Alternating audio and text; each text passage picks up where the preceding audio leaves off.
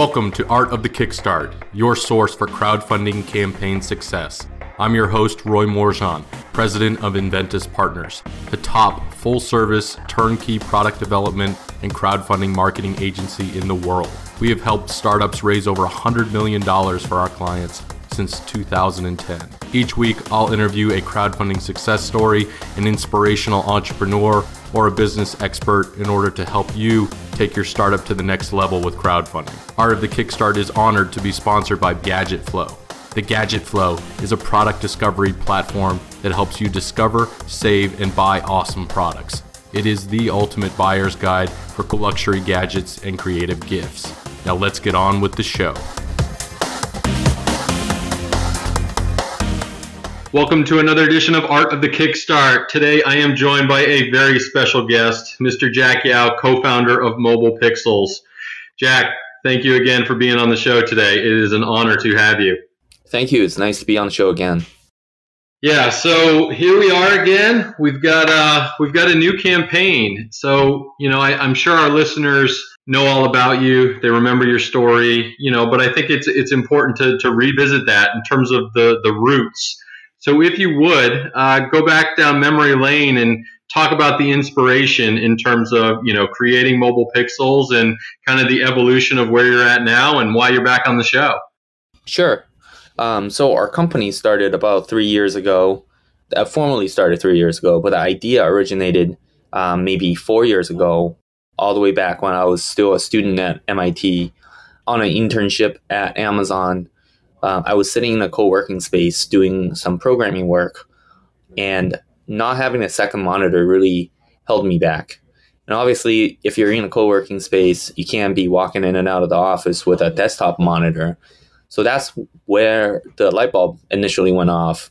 Um, I thought, wouldn't it be cool if there is some type of monitor that could slide out of the back of your laptop and you could deploy it uh, anywhere essentially.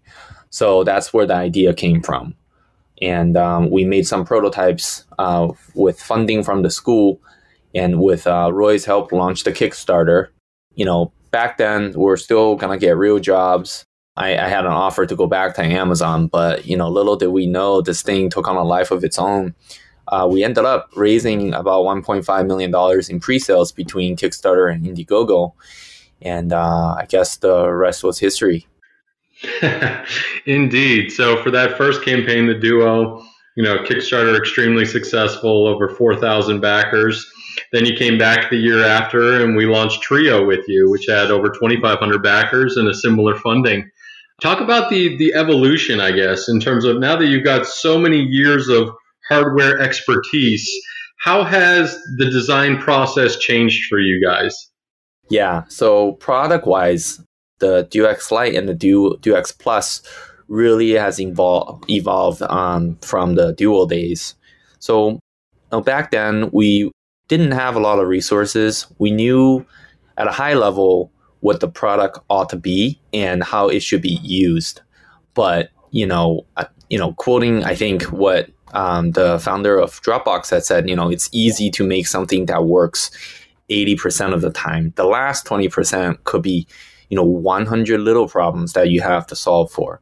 So our our experience is essentially that you know we had a product that worked um, that did its job and everybody was happy but to really refine the product it was it was too heavy it's too big and bulky it didn't have enough adjustability inside and compared to a lot of the conventional monitors that's already in the market its specs and performance just didn't really meet the par, I guess.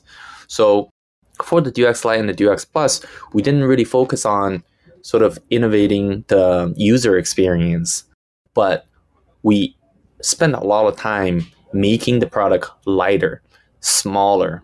We added rot- uh, features such as eye care mode, auto rotation. Uh, we made it more compatible to Android phones, to Nintendo Switch. So overall, you know, I think this round is to launch a much more mature product compared to the ones we did before.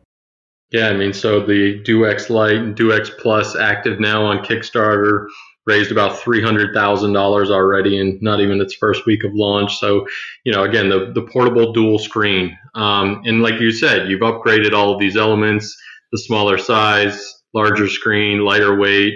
You've also got some really cool features on it. You want to pitch those new features that you've put into the product? Because I think those really help it stand out. Sure, yeah, and um, mainly it's the DUEX Plus. It's uh, meant to be a more premium product than the DUEX Lite. Uh, added features includes, you know, auto rotation. So now if you use it on the right or the left, the monitor will auto rotate. You don't no longer have to go into settings and manually rotate the display, which provides a better user experience. It has two ports, one for back charging. Now, if you connect your laptop, uh, your monitor to a laptop that only has one USB Type C port that's doubled as a charging port, you could trickle charge through our monitor, and without you know uh, having to use another port.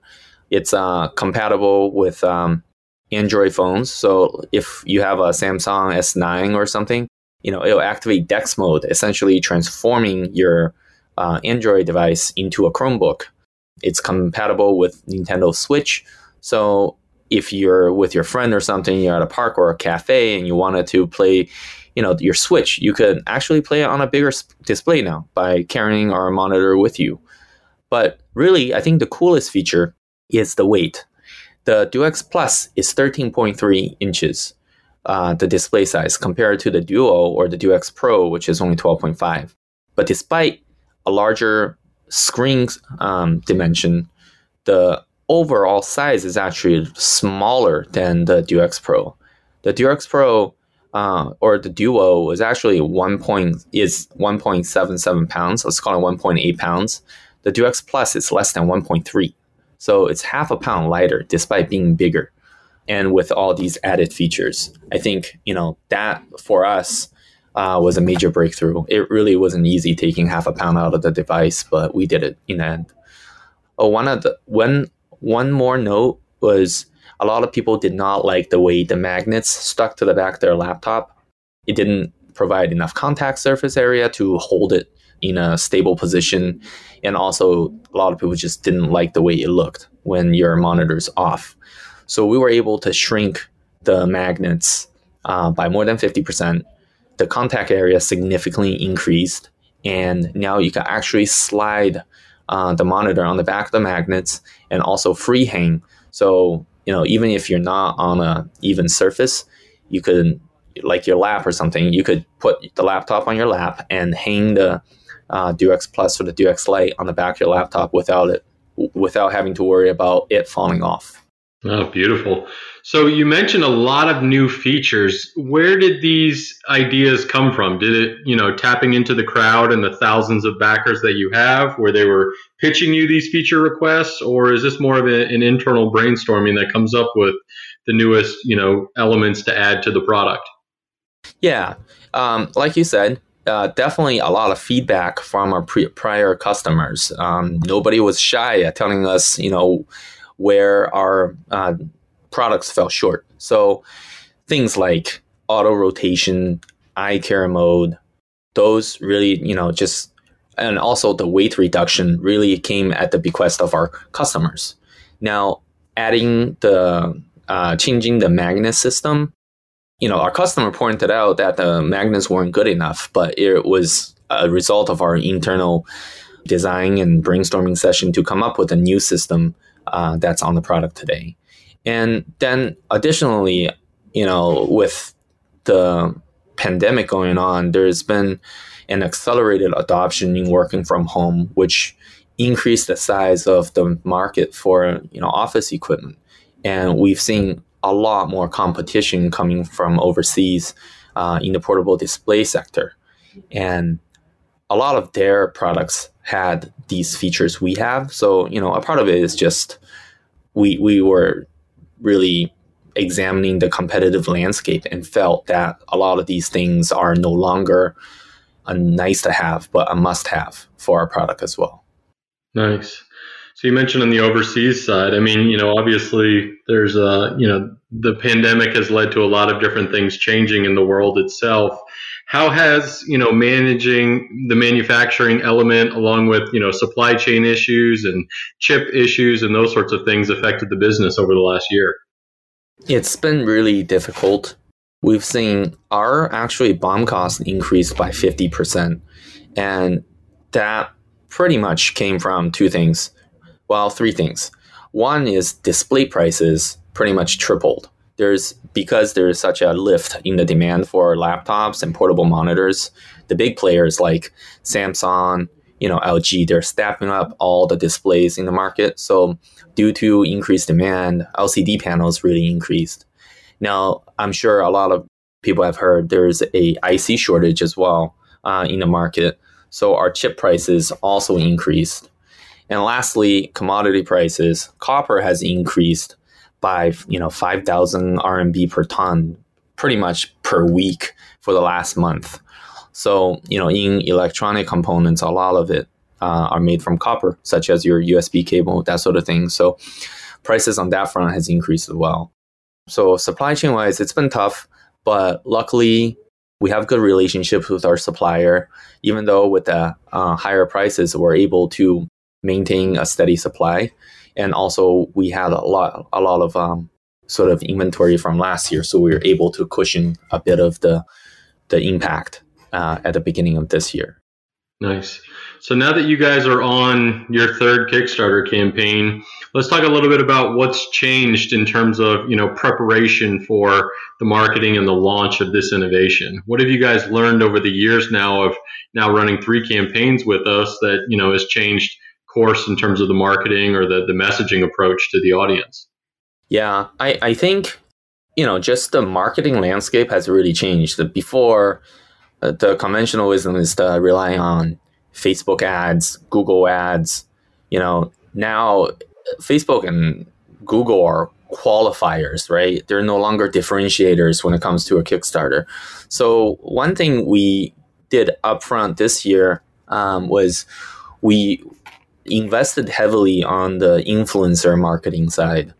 So prior to the campaign, months prior to the campaign, we've been in contact with several influencers, including A-list influencers like I iJustine, and um, I think that's really helped add exposure to our campaign and bringing a lot more traffic.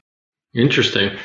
So, I mean, you know, you go from a, a six-figure Kickstarter campaign to seven figures in sales that that same year, and last year you guys eclipsed the uh, the eight-figure mark. So, congrats on that. I mean, how have you gone about, you know, scaling? Let's say from a, a retail perspective or partnerships from an Amazon and Office Depot. I know you guys were huge on Woot and Touch of Modern. How has that changed?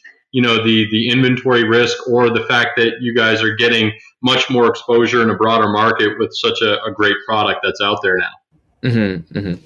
inventory wise um, in the beginning the a lot of the conventional distribution contracts uh, are tough. So there's long payment terms like six net 60 then you know there's a lot of uh, clauses in there that allows your customer to return unsold inventory to you or ask you to compensate for promotion or even a right to exchange for upgraded products when a new product comes out. So we knew all those things present a big risk for a small company like us.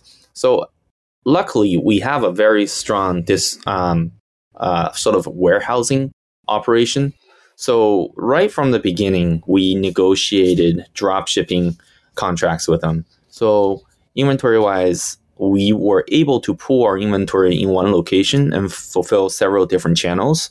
That allows us to really consolidate the risk and have a better method of controlling it. Our product lines are pretty simple. We have different sizes, different functions, but you know, our SKU up to this point had been simple. They're they're the same color, really. So mm-hmm. we didn't have to manage multiple color variations, that sort of thing. So that helped us uh, as well. But you know, I think uh, crowdfunding really deserves a lot of credit in terms of publicity. The you mentioned Touch of Modern, Office Depot, Woot. Uh, we just signed with uh, Staples We signed a contract with one of the largest distributors in the US, D&H, which you know enables us to sell to B&H Photo, um, B&H Camera, sorry, uh, Best Buy. Like uh, our, our distribution channel really grew this year. And really that is a result of not, you know, not only our own marketing prowess, but crowdfunding. They all came to us. Um, not a single one of these distributors, you know, did we cold call or, you know, try to sign on board. A lot of them just actually emailed us and asking them, asked us if we uh, wanted to work with them, uh, including QVC, which, you know, did a special for us the Saturday after Black Friday, and that was huge last year. How uh, how huge was that for sales? Because QVC, we've always had mixed reports with some of our clients that that get exposure on the show, but mm-hmm. it sounds like it went well. We had like 100, 110,000 sales in one day. It was pretty big, especially oh. you know they took the we didn't really have to pay for any of the marketing. They basically just you know whatever units they sold, we drop shipped for them. So yeah, that was really good. Nice. So I know after the uh, the first campaign ended, you guys went over to Indiegogo and In Demand and did e- extremely well. Is that something that you would recommend, or you're going to do on this campaign? Yeah, absolutely. You know, at, by that point, a lot of the marketing assets is already in place. You know, you front loaded a lot of the fixed cost. So transitioning to in demand really is a no brainer. No brainer at that point. Right. So in terms of the campaign itself, you know, this is our, our third campaign together that I've been blessed to be able to work with you, and the team is so excited for this campaign. When you were looking for an agency to partner with, and then when you looked again, you know, for this campaign to work with, obviously you have your pick of the litter. Um, but why'd you come back to us at Inventus Partners? What made you keep choosing our agency to partner with? Well, EP. Well, first of all, you know, uh, everything worked out great previously. So, you know, why mess with something that worked? But right. really, really, it's the responsiveness um, of EP. You know, every person I've worked with, uh, last year I worked with Sarah, and this year I'm working with Emily. Just, you know, the, the people that I interact with are extremely professional and they get back to me within 10 minutes, I think, every email. That's, that made me feel like they're really on board, a part of my team, and invested in this project. Um, I've worked with a lot of marketing agencies since you know 2018. Um, just Facebook agencies. I went through four or five of them. A lot of them, you know, they set up the ads. They look at it once every two weeks. Most most of the time, right before we have to meet. It, it just really feels like it's a cookie cutter process for a lot of these agencies, but it didn't feel like that way with EP. Yeah, it's always good to hear. You know, again, obviously with the uh, the work that the team's putting in and making sure that this is just another massive success out there, and that the community sees the work that's gone into it. The product that you've created is beautiful. Yet again, your customers and tribe are truly happy about the product that they've received, and you've built the trust, you know, with the community. So it's great to see you keep coming back and launching innovations to them. Yeah, absolutely. Any uh, challenges from overfunding so many campaigns? Uh, I don't think that's ever a bad thing. No, uh, I think you know our first campaign was crazy because we didn't think we were going to sell that many. So being able to scrounge up that many units to be able to ship to backers was was hard. But you know, along with our product, our company is maturing as well. Our supply chain is maturing, so we're able to plan ahead now especially given previous experiences, a lot of it um, just yeah, a lot of it just culminated into a much better preparation, not only in terms of the campaign, but also the post campaign fulfillment.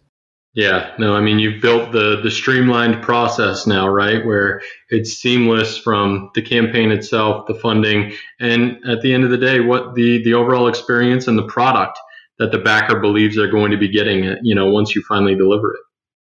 Yep, that's right. So I'm excited to hear, you know, where where are you guys headed next? Well, yeah, it's funny that you ask. Our next project is actually going to be a desktop monitor. I think, you know, it's great making laptop monitors, but really the much larger market is in the desktop space. Many more people use desktop monitors, you know, than portable laptop monitors. And from Amazon's perspective, that market is actually, you know, more than 10 times larger than the portable monitor space. So that's uh, that's where we're headed next year. And I mean, not next year, next pro- project, and hopefully. Um, by July or August, we'll be able to launch our next product. It's really exciting. It's um, really nothing has um, you know anyone has seen before. It's really different from conventional um, desktop monitors. So I can't share too many details. Unfortunately, we're still in the patent process, but I don't think I think um, you know our backers won't be disappointed. Well, I know I'm not going to be disappointed. That sounds amazing. I can't wait to see that one come out and be another support of that campaign. That's going to be great, Jack. Congrats. Thank you. Well, this is going to get us yet again into our launch round where I'm going to rapid fire some questions at you. I know you're good to go. So, you ready to start? Let's do this. So, again, I know we've talked about this before, but tell me about your inspiration to become an entrepreneur. I, don't think it was it was natural. I, I um you know like I'm sure like a lot of people, um I was really worried about security and you know my entire life I've worked for you know big companies that gave me a steady paycheck, but you know the transition into an entrepreneur was really serendipitous. Um, I had mentioned I, I was going to work for Amazon, but the Kickstarter campaign we launched took on a life of its own. At that point, to fulfill that many orders, I had to do it full time. And the more I did it, the more I became, I guess, addicted to the uncertainties of entrepreneurship. And every time you solve a problem or overcome an obstacle, you're doing it for yourself. And every little bit adds more confidence to your entrepreneurship journey. So, you know, that's how it happened. Amazing. So, if you could meet any inventor throughout history, who would it be? Oh, I don't want to sound cliche, but probably Steve Jobs. Um, yeah, I think as a product designer, when we conduct industrial design, we're always looking for other products that give us inspiration, um, that give us sort of an idea of the design language we want to convey. And every round we do, every product we do, um, Apple products just are always an important part of it. Nice. What, uh, Jack? What's your favorite podcast you listen to? How I built this. I'm yeah, it's a popular one. I'm sure uh, a lot of our listeners are into it. I actually bought the book. Yeah, I listen to that almost every day. Nice. What uh, what's been your best productivity hack over the pandemic? Well, here's a shameless plug. I use our portable monitors um, every day when I'm working at home. Even if whether I'm in my kitchen, I'm in the living room, I'm in my backyard, I always have it with me. You know, I think portability, you know, working from home perspective doesn't mean you're chained to a desk in your home office. You could really be anywhere, and our accessory allows you to bring that productivity anywhere you are. Indeed. What uh, what's been your f- favorite book that you finished over the past year? Well, I just finished um, The Promised Land by Barack Obama. I think that was a really good one. And uh, I'm not going to, you know, give too much opinion on a political book, but, you know, I'll leave that to the listeners. Fair enough. All right, last question, Jack. And since you're such an expert on both the hardware side, the marketing side, and the product launch side using crowdfunding, very excited to hear what your take is on the future of crowdfunding. I think it's going to stay popular. Crowdfunding provides a slew of benefits. For one, it lets you to t- test whether your product has market traction. Two, it lets you work out pricing strategies. Three, it lets um, it enables you to build the publicity you need for when you do go into retail. And then lastly, of course, and um, it gives you the cash upfront to de-risk your inventory position and also allow you to make the stuff that you've invented. So I, I think, you know, it's gonna stay strong. I, you know, my only hope is that people use crowdfunding for the way it was meant for. I'm seeing a lot of, I, I mentioned this last time, just a lot of overseas factories use crowdfunding as a method to really just sell their products. Right. And that's not what it's for. And I think it dilutes the core and the purpose of why we do this in the first place. I agree. Well, Jack, this has been amazing as always. Uh, this is your opportunity to give the crowd your pitch, tell them what you're all about, where they should go, and why they should check you out.